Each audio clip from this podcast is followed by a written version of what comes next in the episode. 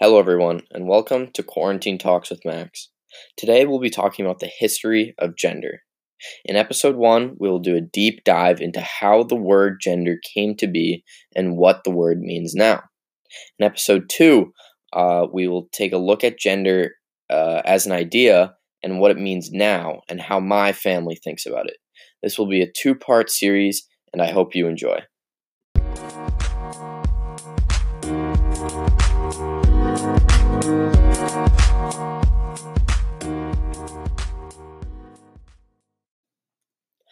Hello, and welcome to episode one of A History of Gender.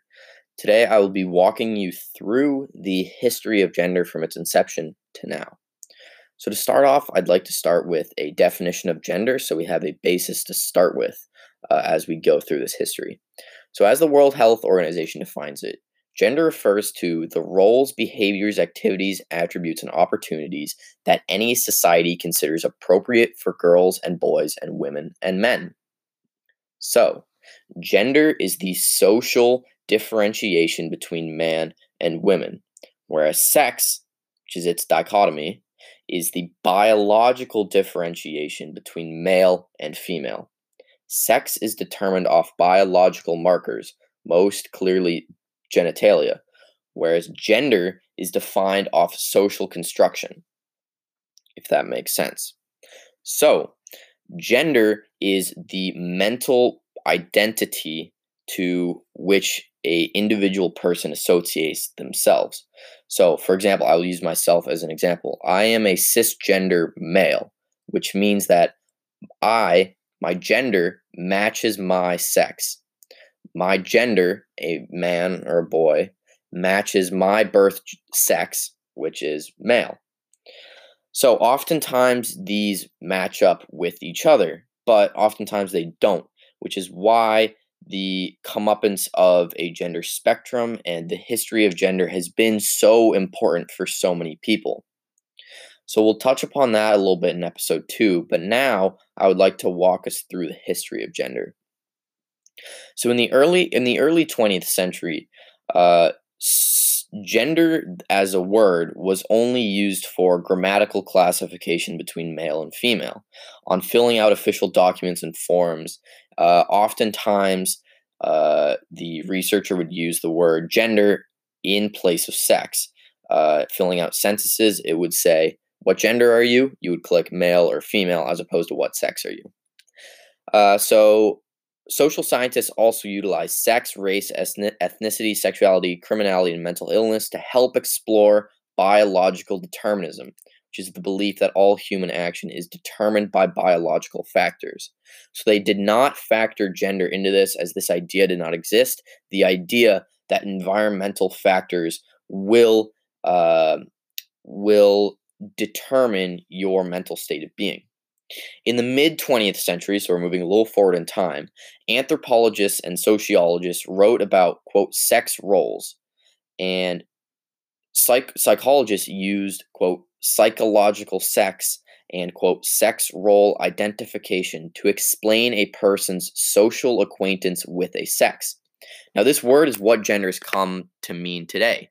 A psychological sex we can imagine as a identity that is not based on our biological appearance, which is exactly what I explained earlier. My psychological sex, synonym for gender, is a man. I identify with my birth gender, with my birth sex, excuse me. Uh, so the word gender didn't really take off until the 1950s when John Money, a uh, a researcher for the Johns Hopkins University, uh, published a paper called Hermaphrodism, Gender, and Precocity in Hyperandrocortism, which introduced the word gender. He argued that gender was influenced by environmental factors as well as biological.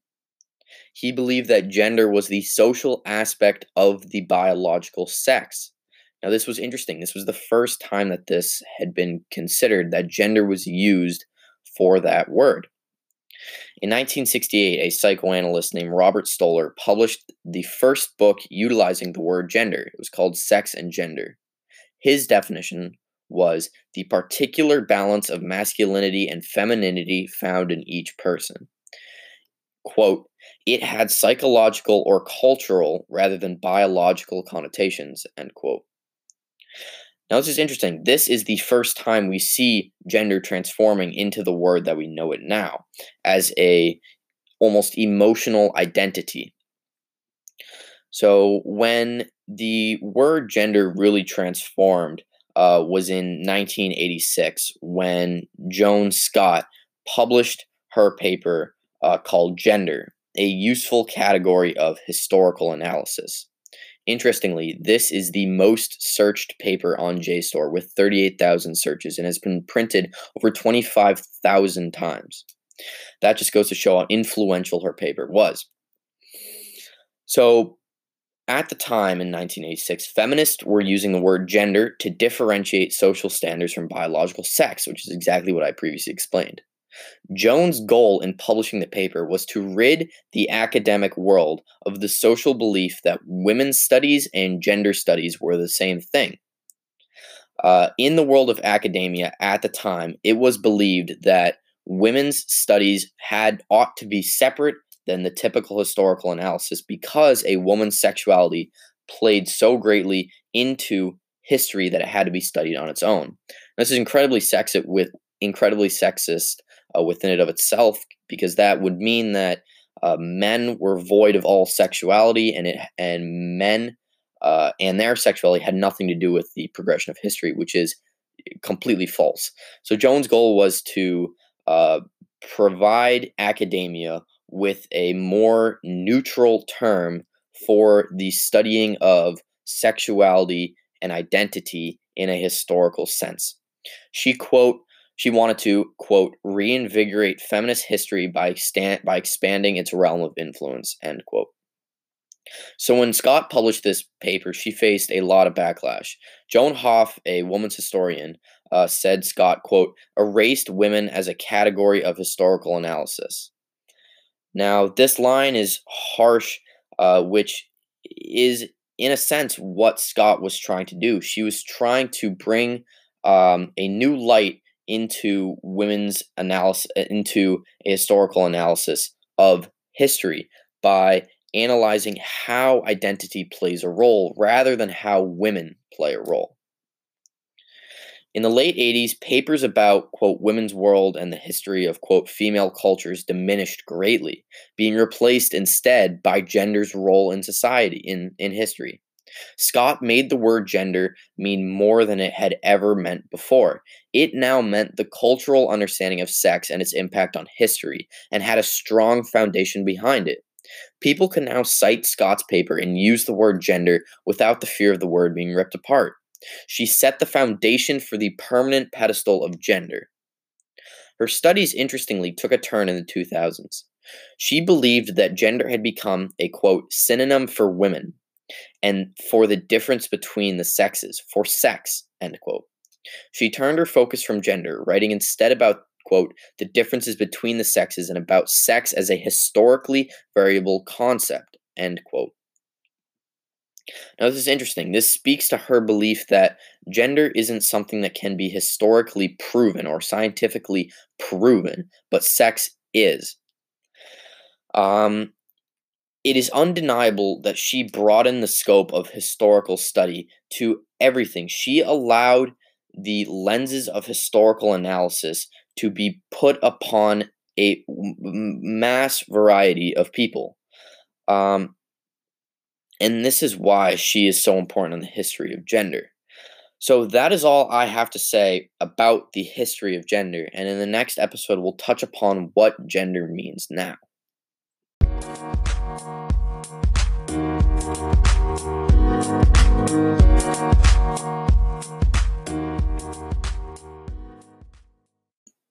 Hello, and welcome to episode two of A History of Gender.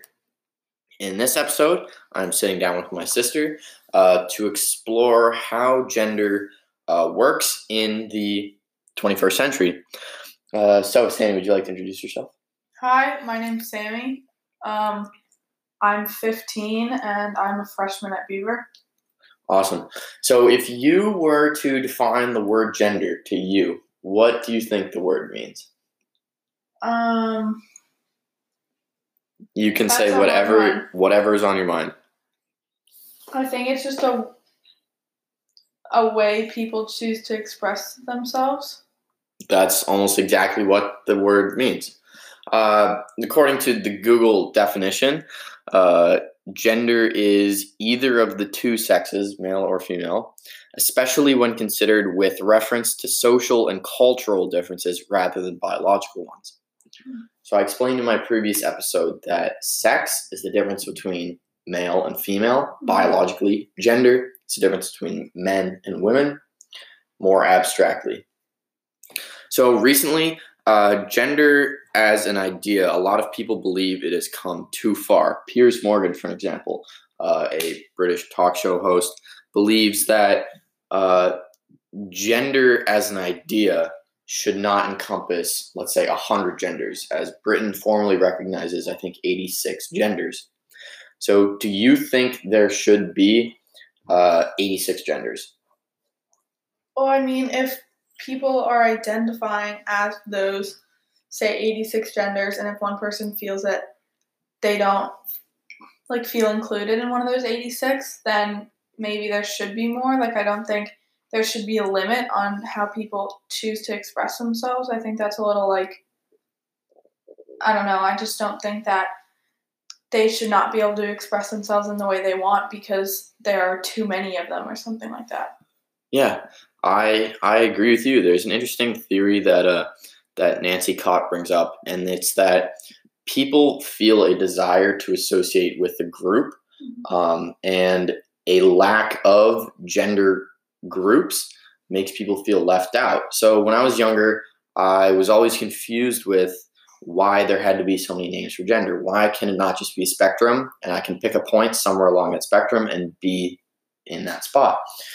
And the reason is because a lot of people feel like they need to associate with a group, and it's better for society if they do associate with that group, um, which in turn has a lot of can bring up a lot of confusion for a lot of people. Piers Morgan brings up the fact that a child who might be confused about his gender identity will look through a list of 86 genders and will have a very hard time picking a gender that he associates with. So, do you think there's an issue with that? Well, I think it's all about like educating your children and trying to get them to understand that they might not fit into one of these 86 categories, but they might be able to make their own or something like that. I think that, like you said, we're in the 21st century. People should be able to choose how they identify as long as they're not harming anybody or themselves within that um, identification, then I think it's okay for them to choose. So, thank you. Another very interesting aspect and controversial aspect of gender is how people who express themselves with different genders can identify uh, when it comes to pronouns and how other people call them. So, when people do identify as they them pronouns, do you think they have a right to make other people call them they them? I think you can request. I know quite a few people who have asked me to use they them pronoun pronouns for them, and it is hard to make like the shift, and it's harder to just think about that every time you're trying to say something about that person. But I think that if you associate with them, you should you should be helping them through this and not make it harder and more difficult for them. So I think that if they ask, you should try. I don't think they should get mad at you if you mess up or anything like that, but I think you should at least try. Yeah, that's that's very interesting, and um, I I completely agree with that. There's a uh, a Canadian professor. His name is Jordan Peterson, and he um, he believes that the government has no right to tell him what he has to call people. Um, which do you think the government has a right to pass legislation that would make it illegal to purposefully call people by pronouns they don't want?